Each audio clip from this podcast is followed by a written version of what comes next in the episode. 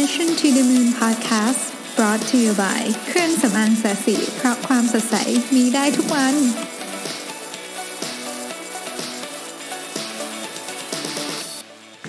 สวัสดีครับ ยินดีต้อนรับเข้าสู่ Mission to the Moon Podcast episode ที่ 122 ครับ คุณอยู่กับประวิทย์หานอุตสาหะครับ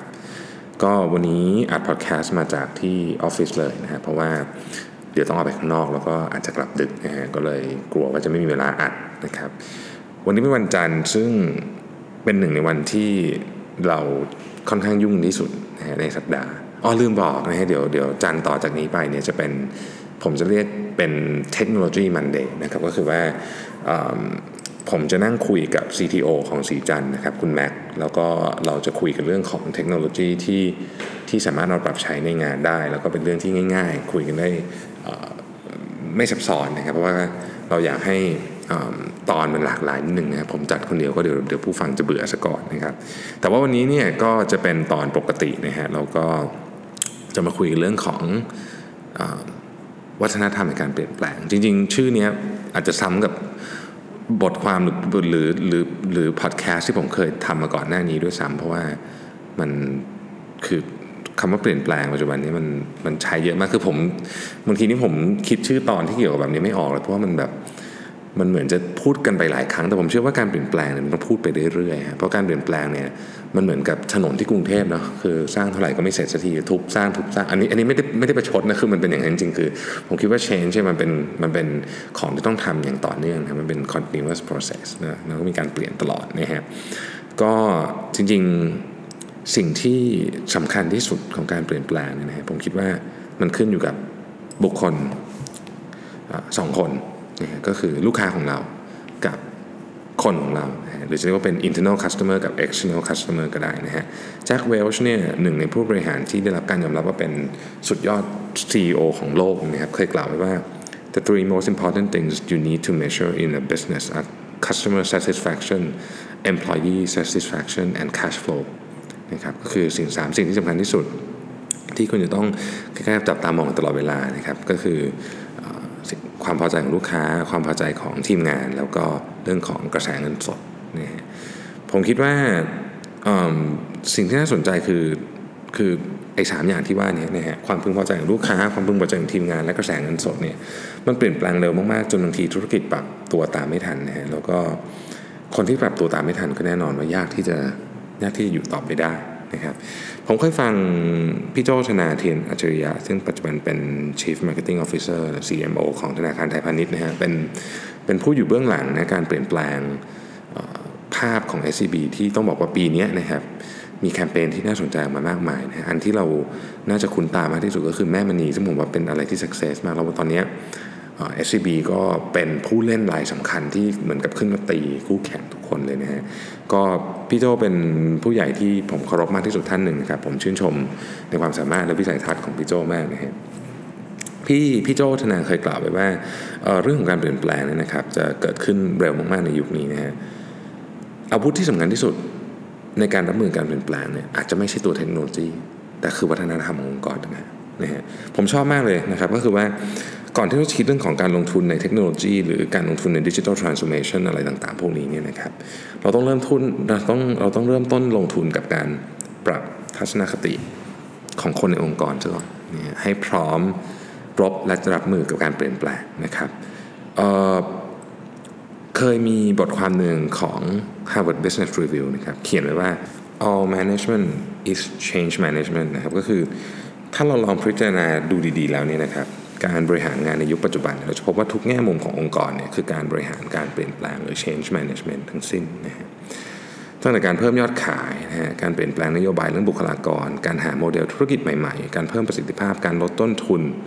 การออกสินค้าใหม่รวมไปถึงการควบรวมกิจการนะครับเหล่านี้ล้วนจะเป็นการเปลี่ยนการบริหารการเปลี่ยนแปลงทั้งสิ้นนะครับยังคิดไม่ออกเลยว่าอะไรที่ ที่ยังไม่ใช่การบริหารการเปลี่ยนแปลงนะฮะแม้แต่กฎหมายเนี่ยหรือเรื่องบัญชีเนี่ยนะครับก็ยังเป็นการทำ change management นะฮะแต่ตอนนี้ดูเหมือนว่าเราเราเราเราเวลาเรายกคำว่า change เนี่ยเอิ่มแยกมันมักมันมักจะเป็นอะไรที่เราคิดแยกออกมา กับการบริหารงานองค์กรปกตินะเหมือนกับว่านี่ก็ธรรมดาบริหารงานไปแล้วก็ change ก็อีก part หนึ่งนะครับเสมือนว่าองค์กรมีเวลาทำงานที่ปกติ แล้วก็เวลาทำงานที่ทำเพื่อ change นะ คือไม่ใช่ทุกองค์กรแบบนี้นะบางองค์กรคือเขาก็รู้ว่า change เนี่ยเป็นอยู่ใน culture แต่บางองค์กรก็ยังเป็นแบบนี้อยู่นะฮะซึ่งพอมันเป็นแบบนี้เนี่ยมันก็จะมี 2 เหตุการณ์เกิดขึ้นนะครับก็คือมันมีคนจำนวนหนึ่งเนี่ยนะฮะที่โฟกัสไปกับการมองหาสิ่งใหม่ ๆ เข้ามานะครับเข้ามาในบริษัทโดยคิดถึงเรื่องนวัตกรรมคิดถึงเรื่องอะไรเนี่ยต้องใหม่ต้องใหม่ต้องใหม่เลยนะฮะโดยลืมไปว่าจริงๆแล้วเนี่ยการเปลี่ยนแปลงสิ่งเดิมให้ดีขึ้นก็เป็นนวัตกรรมเช่นกัน ผมขอยกเคสซึ่งผมชอบมากนะฮะ ผมไม่แน่ใจผมเคยเล่าในพอดแคสต์หรือยังถ้าเล่าซ้ำขออภัยด้วยนะฮะแต่ว่าเคสนี้เป็นเคสที่ผมชอบที่สุดเคสหนึ่งก็คือเคสของช็อกโกแลตชื่อ Reese's เนี่ย Reese's ปัจจุบันเนี่ยเป็นขนมช็อกโกแลตที่ขายดีเป็นอันดับ 2 ในสหรัฐอเมริการองจาก M&M นะฮะแต่ว่าจุดที่มันเป็นจุดเปลี่ยนใหญ่ๆมากๆที่ทำให้เขาขึ้นมาขายดีขนาดนี้มันเกิดขึ้นมาว่า Reese's เนี่ยมันเป็นช็อกโกแลตไส้ peanut butter อันนึงก็ใหญ่มันสักเวอร์ชันเก่าเวอร์ชันที่เป็น original เนี่ยมันใหญ่ประมาณสัก เท่าคุกกี้อะคุกกี้เล็กๆนะครับก็ค่อนข้างใหญ่อะก็คือสำหรับขนมมันก็ไม่สามารถกินหมดได้ในคำเดียวนะครับถ้าเกิดคุณไม่กินคำใหญ่มากๆเนี่ยก็มันก็จะต้องกินหลายคำทีนี้รีสเนี่ยเขาก็ไปทำการสำรวจความคิดเห็นของลูกค้าว่าเอ๊ะกินขนมของเราเราชอบไหมอะไรเงี้ยนะครับปรากฏว่าลูกค้าส่วนใหญ่บอกว่าเฮ้ยมันมีปัญหา เพราะว่ามันใหญ่เกินไปแล้วมันก็มันเนื่องจากรีสมันมีไส้เป็นพีนัทพีนัทบัตเตอร์ไส้มันก็ทะลักด้วยนะครับก็เวลากินตอนขับรถตอนเล่นเกมตอนอะไรเงี้ยก็จะทำให้ มีปัญหานะครับรีสเขาก็เลยแก้ปัญหาด้วยวิธีที่ค่อนข้างง่ายมากคือเปลี่ยนมาเป็นชิ้นเล็กลงนะครับแล้วก็ห่อด้วยกระดาษสีทองนะฮะอารมณ์ประมาณคล้ายๆเฮอร์ชี่คิสนะครับแต่นี้ใหญ่กว่านิดนึงนะฮะก็เขาก็ไปถามลูกค้าใหม่ว่าเฮ้ยตอนนี้ดีดีขึ้นยังไงทำเป็นชิ้นเล็กๆแล้วจะได้กินง่ายแล้วก็ไม่หก ปรากฏว่าลูกค้าบอกเฮ้ยมันมันมีปัญหาใหม่เกิดขึ้น คือหนึ่งตัว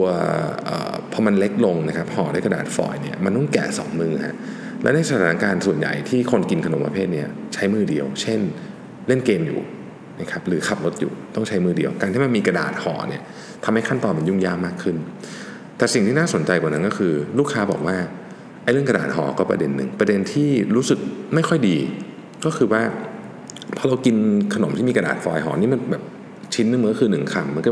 สมมติจะกินสิบคำมันต้องแกะสิบชิ้น กระดาษฟอยล์มันก็กองอยู่ตรงหน้าเราเยอะแยะเต็มไปหมดเลยนะฮะเราจะรู้สึกผิด คือคนกินขนมเยอะจะรู้สึกผิดใช่ไหม มันมีหลักฐานเห็นอยู่จะๆเลยว่า มันมีกระดาษฟอยล์อยู่ ก็เลยรู้สึกผิด การที่คนกินขนมนะฮะรู้สึกผิดเนี่ยเป็นสิ่งที่ไม่ดีเลยกับธุรกิจขนมนะครับสิ่งที่ Reese's ทำเนี่ยนะครับก็คือว่า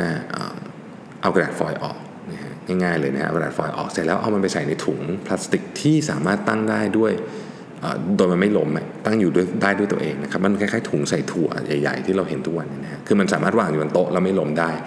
ถุงนี้นอกจากจะไม่ลมแล้วเนี่ยคุณยังสามารถเอามือเนี่ยหยิบเข้าไปหยิบโดยที่ใช้มือข้างเดียวได้ คือไม่ต้องจับถุงก็หยิบได้นะฮะนึกนึกนึกภาพถุงขนมแบบนี้ออกเลยที่มันไม่ได้เป็นถุงที่กลิ้งไปกลิ้งมาที่มันมีเหมือนมีฐานตั้งอยู่เป็นสามเหลี่ยมนะฮะพอเป็นอย่างนี้ปุ๊บเนี่ยแล้วเขาก็รีสก็ทำถุงให้ถึกเนี่ยเพราะฉะนั้นเวลาเรากินเราจะไม่รู้ว่าเรากินไปกี่ชิ้นเขาเลยแก้ปัญหาสองอย่างพร้อมกันหนึ่งลูกค้าใช้มือเดียวกินได้สองลูกค้าไม่รู้ด้วยว่ากินไปกี่ชิ้นก็รู้สึกไม่ผิด รู้สึกผิดน้อยกว่าอันที่เป็นห่อกระดาษฟอยล์นะครับทำเพียงแค่นี้ขนมที่ชื่อว่า Reese Mini ซึ่งเป็นซองสีส้มนี่นะฮะออกมาใหม่เนี่ยสองปีขายไป 235 ล้านเหรียญเจ็ดแปดพันล้านอะนะฮะแล้วก็ทำเป็นจุดเริ่มต้นนะที่ทำให้ Reese ขึ้นมาเป็นอันดับ 2 ของธุรกิจขนมที่เป็นขนมช็อกโกแลตในสหรัฐอเมริกาได้ ผมว่านี่คือ innovation นะนี่คือ innovation อย่างหนึ่งนะครับซึ่งมันไม่ได้เปลี่ยนอะไรเลยอะถ้าเกิดถ้าเกิดคิดกันในแง่นั้นแต่ว่ามันมัน มันมันไปตอบโมเมนต์ที่ลูกค้าต้องการจะกินขนมได้กลุ่มที่2ครับเวลาพูดถึงเรื่อง change ก็เนื่องจากว่ากลุ่มที่ 2 กลุ่มแรกนี่หาแต่ของใหม่นะกลุ่มที่2เนี่ยเนื่องจากว่าแยกมีทัศนคติว่าเราต้องแยกนะระหว่างงานปกติกับงานที่ทำ change จึงจึงจึงมีความรู้สึกต่อต้านเพราะเหมือนว่าฉันงานเพิ่มขึ้น เพราะทุกคนก็ต้องรู้สึกแล้วว่างานปกติฉันก็เยอะจะตายอยู่แล้วนะฮะอยู่ดีๆมีงาน change มาเพิ่มอีกมันก็ต้องงานหนักขึ้นนะครับ ดังนั้นเนี่ย วิธีคิดของที่มาของทั้งสองข้อนี่แหละจะต้องถูกเปลี่ยนแปลงก่อนนะครับ อันดับแรกต้องเริ่มจากผู้นำผู้นำองค์กรต้องไม่มองว่า change เนี่ยเป็นกิจกรรมอะไรบางอย่าง หรือทำชั่วคราวนะครับแต่ต้องมองว่ามันเป็นหัวใจเลยนะครับในการบริหารองค์กรมันต้องเป็น change as a, as a culture คือมันต้องถูกฝังอยู่ในวัฒนธรรม พูดได้ง่ายกว่านั้นก็คือ ผู้นำต้องสามารถนำวัฒนธรรมที่พร้อม มีเตรียมความพร้อมและกระตือรือร้นที่จะยอมรับหาทาง ค้นคว้าที่จะเปลี่ยนแปลงเนี่ยใส่เข้าไปในการทำงานให้ได้ตลอดเวลานะครับ professor John Kotter อาจารย์ของมหาวิทยาลัยฮาร์วาร์ดเนี่ยพูดเรื่องนี้ตลอดเวลาว่า change as a culture เป็นวิธีที่จะทำให้เราสามารถเปลี่ยนแปลงองค์กรได้ คือเราต้องใส่มันเข้าไปในวัฒนธรรมนะครับ ใครอยากอ่านเรื่องนี้มากขึ้น จอห์น professor John Cotter เป็นคนที่ เขียนหนังสือดีมากผมชอบมากนะครับ สามารถไปหาอ่านได้หลายเล่มนะที่ที่อาจารย์ท่านเป็นคนเขียนแต่ว่าเล่มหนึ่งที่ผมชอบมาก แล้วเราเอามาใช้ทำ change ที่สีจันด้วยเนี่ยคือ leading change นะครับจอห์น professor John Cotter เขียนไว้ตั้งแต่ปี 1988แล้วแต่ว่ายังยังยังทันสมัยมากอยู่คีโนเอเชียบุ๊กยังมีขายอยู่นะครับยังยังคราวที่เรารู้สึกจะเห็น แล้วก็ถ้าไม่มีจริงก็เข้าไปโหลดมาเป็นเวอร์ชันที่เป็น Kindle ก็ได้นะฮะ คำถามต่อมาคือว่าเราจะเปลี่ยนองค์กรให้กลายเป็นองค์กรที่มี change as a culture ได้ยังไงนะครับคำตอบคงไม่มีคำตอบที่ถูกนะมีแต่แนวคิดนะก็คือว่าอันดับแรกเนี่ยเราต้องเลิกเสียเวลาเป็นเดือนๆครึ่งปีอะไรเงี้ยนะฮะเพื่อที่จะวางแผนการเปลี่ยนแปลง แต่ให้เริ่มมาโฟกัสเลยว่าเป้าหมายที่สำคัญอะไรบ้างที่เราทำไม่เสร็จนะครับให้ทีมย่อยเป้าหมายลงนั้นให้เล็กลงกำหนดระยะเวลาให้สั้น หลังจากนั้นให้ทีมคิดกระบวนการ การทำงานใหม่ๆ และเรียนรู้จากกระบวนการนั้นนะครับ เราถ้าเกิดเป็นศัพท์ของของพวกที่ถ้าเกิดคุณอย่างคุยกับ CTO เนี่ยก็จะพูดคำว่า sprint พูดคำว่า agile นะฮะหรือจริงๆแล้วเนี่ยแม้แต่การทำ OKR เองเนี่ยก็เป็นการกำหนดระยะเวลาให้สั้นลงนะครับ เช่น 1 เดือนนะฮะหนึ่งเดือนเราจะทำอะไรบ้างหนึ่งเดือนทำให้เราเรียนรู้และเข้าใจถึงวิธีการทำงานให้สำเร็จตามเป้าหมายได้พอระยะเวลามันสั้นลงนี่นะฮะ เราจะกระตุ้นทีมให้อยู่ในสภาวะที่มีความตื่นตัว หรือว่ามี sense of urgency ตลอดเวลา sense of urgency เนี่ยเป็นสิ่งที่สำคัญมากในการบริหารองค์กรในยุคปัจจุบันนะครับมันมีเคสตัวอย่างซึ่งผมเอามาจาก Harvard Business Review เนี่ยนะฮะก็เป็นของบริษัทประกันภัยนะครับ ชื่อ XL Catlin นะฮะเป็นบริษัทขนาดค่อนข้างใหญ่มีพนักงาน 8,000 คนนะฮะ CEO ชื่อ Gary Kaplan นะครับ Gary Kaplan เนี่ยเริ่มต้นด้วยการเขียนเริ่มต้นจากการนำ change as a culture เนี่ยโดยการเขียน strategic goal เป็นเป้าหมายใหญ่ๆของบริษัทก่อนนะครับหลังจากนั้นก็แบ่งโปรเจกต์ออกเป็นโปรเจกต์ย่อยระยะสั้นนะฮะเราเรียกมันว่า result seeking project จริงๆ ก็คล้ายๆกับการทำ sprint นี่แหละนะฮะซึ่งแต่ละโปรเจกต์ย่อยเนี่ยมีเป้าหมายเพื่อที่จะรวมๆกันแล้วเนี่ยจะบรรลุจุดประสงค์ของเป้าหมายใหญ่ได้นะฮะแต่ละโปรเจกต์ย่อยนี้ถูกออกแบบมาเพื่อให้ทีมงานสามารถทดลองกับนวัตกรรมใหม่ ๆ ได้ เพื่อพวกเขาสามารถทดสอบไอเดียและเรียนรู้จากมันได้นะทีมงานก็จะหาวิธีการทำงานใหม่ และวิธีการทำงานใหม่ๆเนี่ยจะกลายเป็นโครงสร้างใหม่ในการทำงานของบริษัทนะฮะเพื่อที่จะทำให้เหมือนมันมีเขาเรียกว่า flow หรือพลังงานการเปลี่ยนแปลงที่เกิดขึ้นอยู่ตลอดเวลานะฮะทุกปีเนี่ยบริษัทนี้มี result seeking project ประมาณ 50 โปรเจกต์นะฮะเรียกได้ว่ามันเป็นวิถีชีวิตของการทำงานของคนที่นี่เลย การทำงานรูปแบบนี้ทำให้บริษัทสามารถเพิ่มรายได้มากกว่า 1,000 ล้านเหรียญนนะครับแล้วก็จากการพัฒนาอย่างต่อเนื่องในมุมต่างๆ ขององค์กรไม่ว่าจะเป็นการเพิ่มยอดขายหรือการลดต้นทุนเนี่ยก็มาจากการทดสอบไอเดียของคนที่อยู่หน้างานจริง ๆ ทั้งสิ้นนี่มีความเชื่ออยู่อย่างนึงครับว่าถ้าเกิดอยากให้การเปลี่ยนแปลงอยู่ในวัฒนธรรมเนี่ยมันจะต้องง่ายสำหรับคนในองค์กร ง่ายที่จะเข้าถึงวิธีการเปลี่ยนแปลง ง่ายจะได้รับการ approve แล้วก็ ง่ายที่จะลงมือทำเห็นผล และได้รับการประเมินผลจากเรื่องนั้นจริง ๆ นะครับถ้าเราอยากทำการเปลี่ยนแปลงให้ดี เราต้องเริ่มทำตั้งแต่ตอนที่สถานการณ์ของบริษัทมันยังไม่บังคับนะฮะค่อยๆปรับทัศนคติที่ถูกต้องเรื่องของการเปลี่ยนแปลงให้ทุกคนทีละน้อยนะครับถ้าเราทำตอนสถานการณ์ยังไม่บังคับนี่เราเรียก change management นะครับถ้าเราทำตอนสถานการณ์บังคับเนี่ยเราเรียก crisis management นะฮะ การเปลี่ยนแปลงเนี่ยมันเกิดขึ้นได้อย่างที่บอกครับมี 2 ช่วง ช่วงที่บริษัทกำลังขาขึ้นอยู่นะครับช่วงที่บริษัทกำลังขาขึ้นอยู่เนี่ยเปลี่ยนแปลงง่ายนะครับเพราะว่าทรัพยากรมีโมเมนตัมมี แต่อาจจะ convince คนยากเพราะบริษัทมันขาขึ้นอยู่ คนก็ไม่ค่อยอยากเปลี่ยน ช่วงบริษัทขาลงเนี่ยเปลี่ยนแปลงยากเพราะเงินก็ไม่มีทรัพยากรก็ไม่มีโมเมนตัมก็ไม่มีแล้ว แต่ตอนนั้นเนี่ยคนจะไม่ค่อยค้านแล้วเพราะเห็นแล้วว่าถ้าไม่เปลี่ยนเนี่ยเจ๊งแน่นอนนะฮะก็เพราะฉะนั้นอย่ารอให้มันเป็น crisis management นะครับ เหนื่อยกว่าเยอะเนี่ยมีโค้ดหนึ่งที่ผมชอบมากนะผมผมเคยทำเอาไว้เป็น wallpaper ในคอมพิวเตอร์อะไรนี่นะฮะ มันเป็นโค้ดของ Paul Gibbons นักธุรกิจนักเขียนชาวอังกฤษนะฮะเขาเคยพูดว่าอย่างนี้ครับ People who appear to be resisting change may simply be the victim of bad habits. Habit, like gravity, never takes a day off. คือเขาบอกว่าคนที่เหมือนจะต่อต้านการเปลี่ยนแปลงเนี่ยนะฮะจริงๆบางทีมันเป็นแค่นิสัยที่ไม่ดี แล้วก็นิสัยต่างๆเนี่ยมันเหมือนกับกับแรงโน้มถ่วงของโลกอะ่ะมันไม่เคยหยุดดึงคุณลงมาเนี่ยโดยเฉพาะนิสัยที่ไม่ดี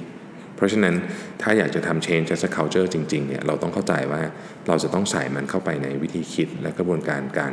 ทำงานทั้งหมดขององค์กร มันไม่ใช่แค่กิจกรรมกิจกรรมหนึ่งเหมือนกับการทำห้าสอหรืออะไรเนี่ยแต่ว่ามัน